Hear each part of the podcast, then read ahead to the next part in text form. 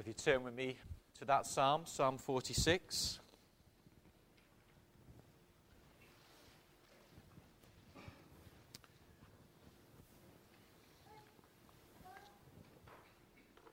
Let's just read Psalm Psalm 46. Let's read God's word.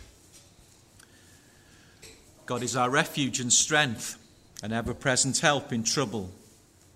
Therefore, we will not fear, though the earth give way, and the mountains fall into the heart of the sea. Though its waters roar and foam, and the mountains quake with their surging. There is a river whose streams make glad the city of God, the holy place where the Most High dwells. God is within her. She will not fall. God will help her at the break of day. Nations are in uproar, kingdoms fall. He lifts his voice, the earth melts. The Lord Almighty is with us, the God of Jacob is our fortress. Come and see what the Lord has done, the desolations he has brought on the earth. He makes wars cease to the ends of the earth. He breaks the bow and shatters the spear. He burns the shields with fire. He says, Be still and know that I am God. I will be exalted among the nations. I will be exalted in the earth. The Lord Almighty is with us. The God of Jacob is our fortress. I think you would agree that we live in troubled times, whether it's political turmoil, politicians in deadlock over Brexit, unable to agree the way forward Many, as a result, I guess, have become disillusioned uh, with politics. And then there's the threat of terrorism, isn't there? Across the world and in our own cities, whether it's Manchester or London or Sri Lanka or New Zealand. People live in fear of suicide bombers and mass shootings. And then there's earthquakes tsunamis, catastrophic, catastrophic events uh, across the globe. People fear to travel to certain countries uh, because they may be caught up in, in, in a disaster. Then, of course, there's climate change as well. And David Attenborough has highlighted this problem to us, hasn't he, on our television screens. And we've been told that the earth is, is, is approaching some sort of tipping point when things may not be able to be uh, retrieved.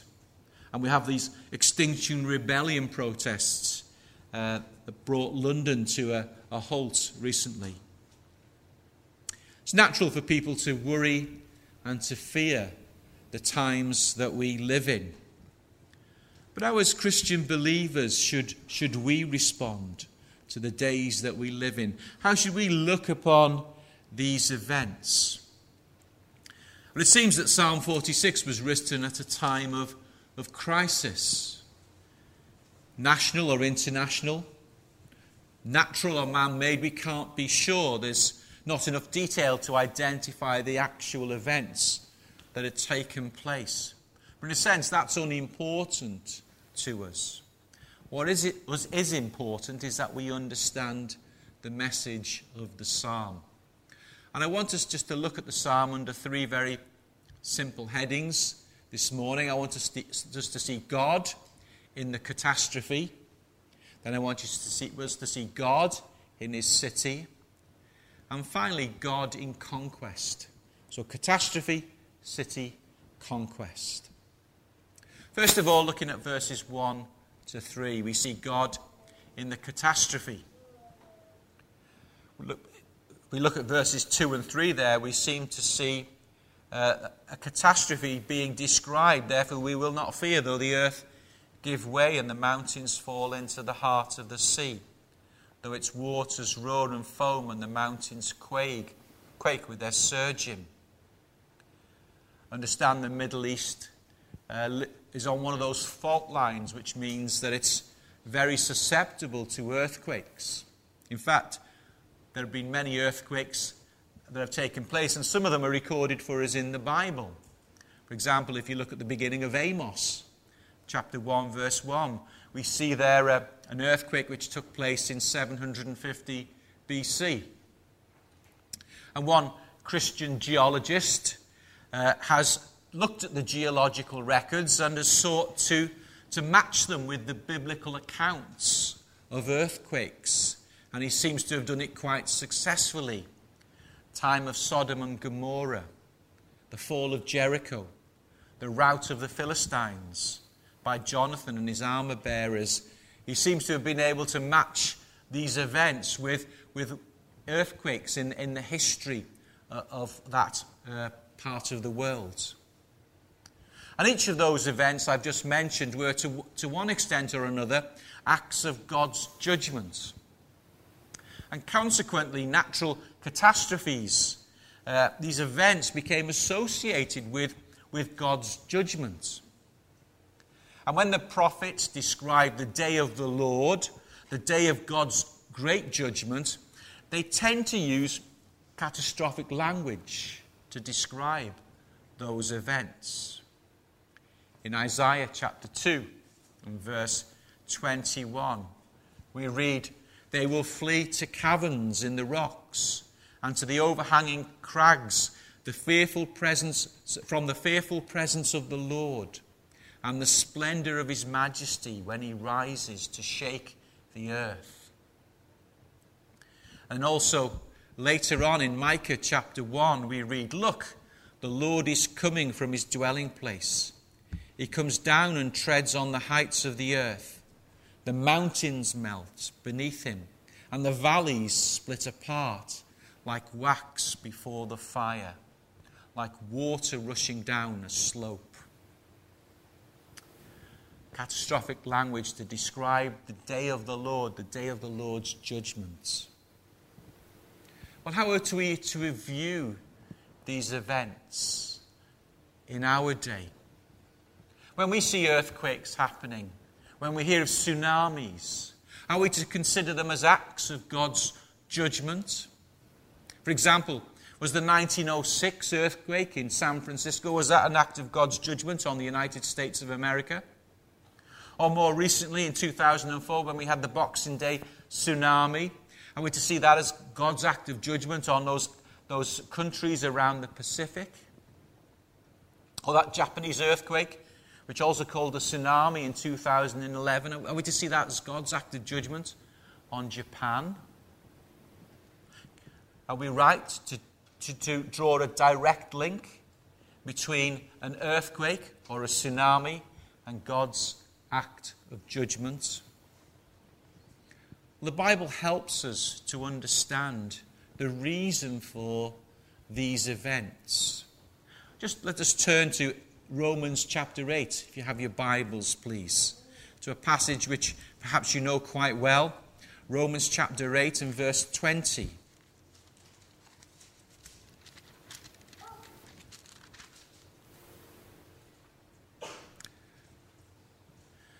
Romans 8, verse 20, we read, For the creation was subjected to frustration, not by its own choice, but by the will of the one who subjected it. Then a bit later, we know that the whole creation has been groaning as in the pains of childbirth right up to the present time. Paul describes there a creation that's groaning that's frustrated right up to the present time. Why? Why is creation groaning? Well, we understand it's because of the sins of our first parents there back in Eden. Creation was subjected to a curse by God because of those sins of our first parents. And the cataclysmic events that we see happening, such as earthquakes and the like, they're extreme outworkings of the curse. The curse that is on the earth because of sin. They're not direct acts of judgment, but they are indirectly because they're the result of sin, the Bible tells us. But we see more closer to home the daily outworkings of the curse in our own lives as well. In the garden, we're told, weeds, thorns, and so on are examples of the curse.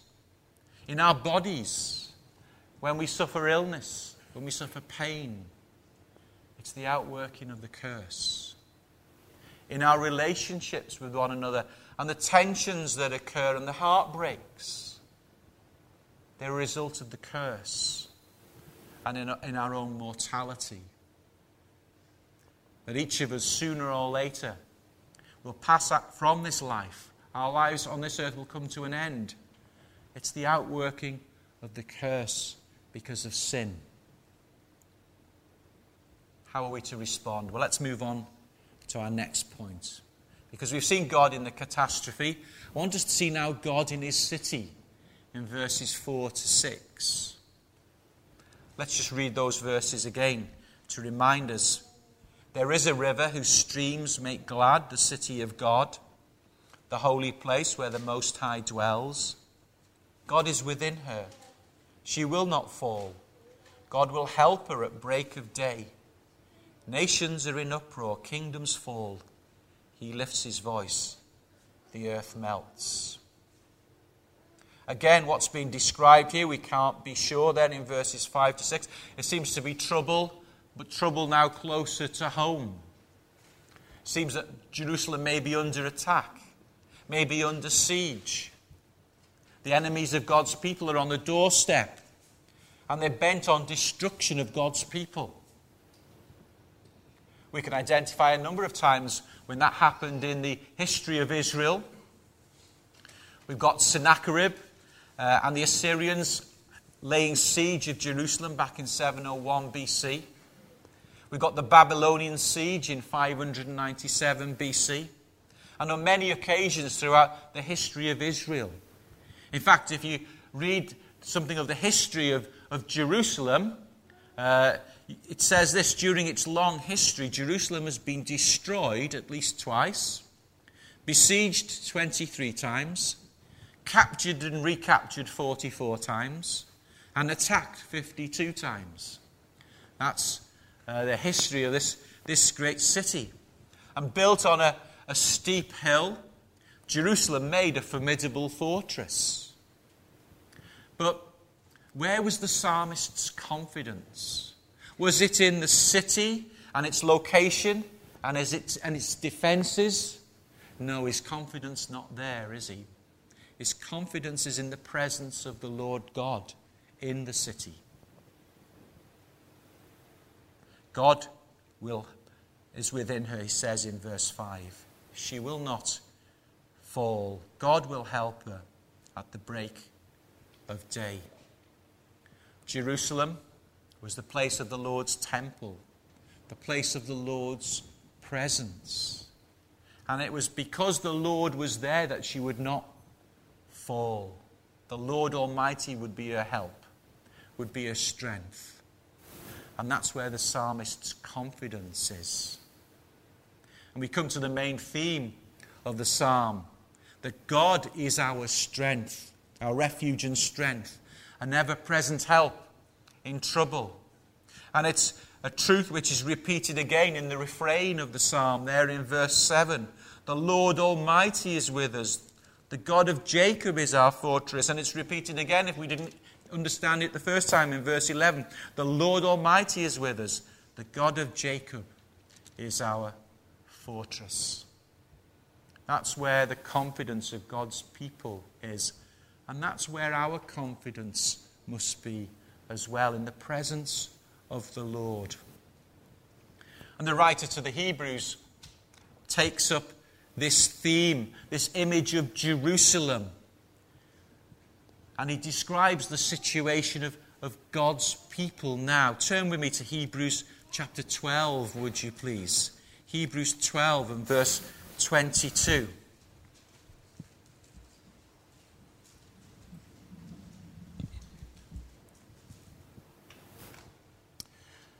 We read there, Hebrews 12, verse 22.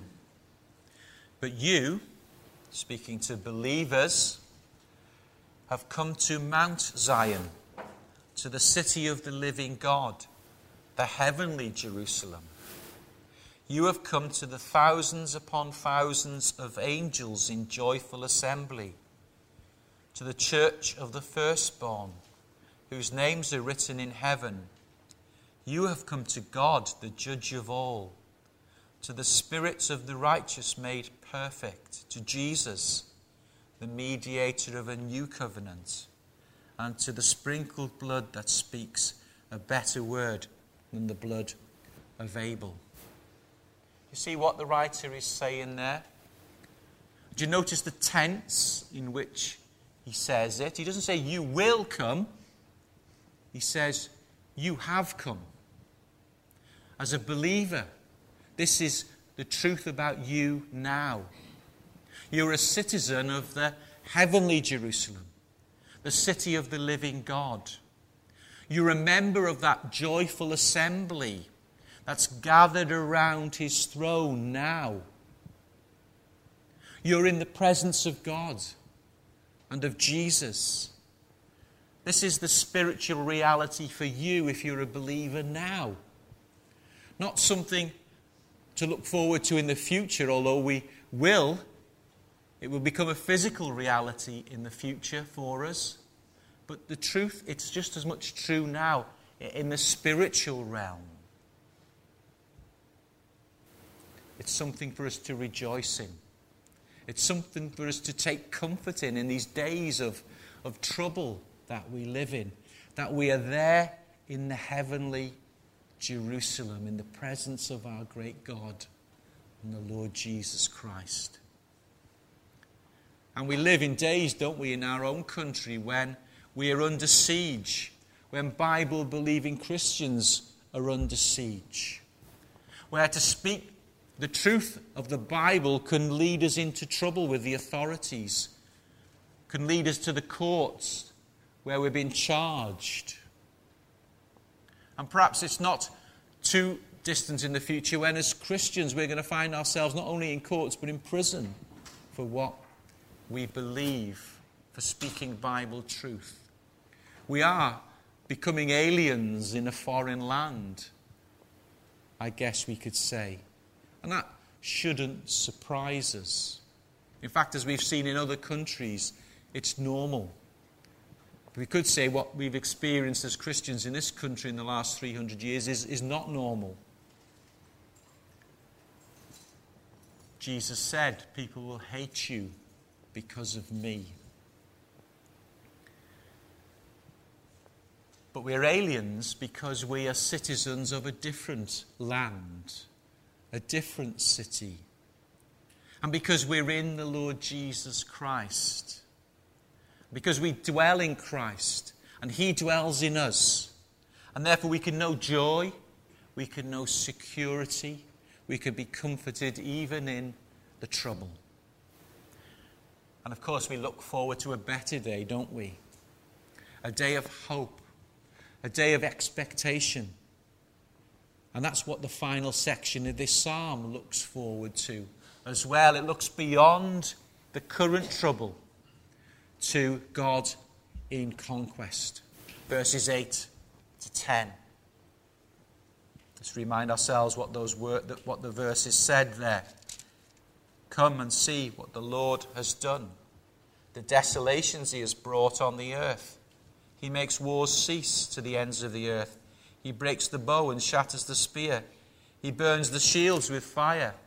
He says, Be still and know that I am God. I will be exalted among the nations. I will be exalted in the earth. The Lord Almighty is with us. The God of Jacob is our fortress. Come and behold. Come and behold. What are we to behold? We're to behold the desolations that he has brought on the earth. That might sound very strange. What does he mean? Well, I think he's referring to God's great acts of judgment and deliverance in the past. Judgment and deliverance in the Bible go hand in hand. Judgment and salvation, they're like two sides of the same coin. Often we see it throughout Bible history. Think of the time of Noah. You have God's judgment, but you also have salvation there in that family in the ark. And the time of the Israelites, when God brought them out of Egypt, we have judgment there. But we also have salvation, we have deliverance of God's people. These two things go side and side. And from our viewpoint in, in history, we can see an even greater work of salvation. There at the cross of our Lord Jesus, we see judgment and we see salvation sitting side by side. And why? Why must we behold these, these acts of, of judgment and deliverance? Because they should fill us with confidence that God will do the same in the future. God has not changed, His strength has not diminished, His love for His people is still as strong as ever. He will deliver through judgment. And that's what the psalmist looks forward to. A time when wars will cease across the earth, when the tools of war will be used for peaceful purposes, when trouble will end and God's people will live in peace forever. When will that great day be? Well, it will be when the Lord returns as conqueror when all his enemies will be disarmed and silenced forever. And we look forward, don't we, as God's people, to that day in the future with great expectation. And he commands the nations to be still and know that he is God. Some of you may know a chorus based on those words. We tend to sing it gently and softly, don't we? However, these words were hardly uttered gently and softly because they're a rebuke, a rebuke to a turbulent world.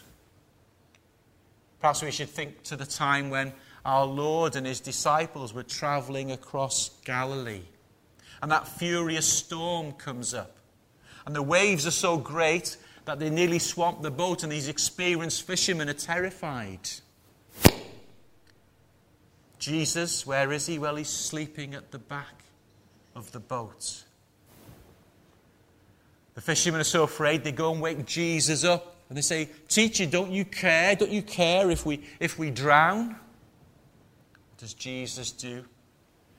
He stands up and he shouts, Quiet, be still. And we're told that the wind died down and it was completely calm. Now God is shouting, Be still to a turbulent world. Cease your rebellion. Submit to the rule of King Jesus. And just as Jesus' command there on Galilee calmed the storm, so one day this world will be calm. And there will be peace. Peace forever. And the final end, well, we're told in verse 10, the final end will be the glory of God. Be still and know that I am God. I will be exalted among the nations, I will be exalted in the earth. When we consider our troubles, when we see our enemies, it's possible to feel overwhelmed, a bit like those disciples in that boat when they, when they see the storm what hope have we against such foes? What hope is, is our small fellowship here? Well, from this psalm, we see that if Christ is in the boat, as it were, we need not fear the storm. He is our refuge and our strength.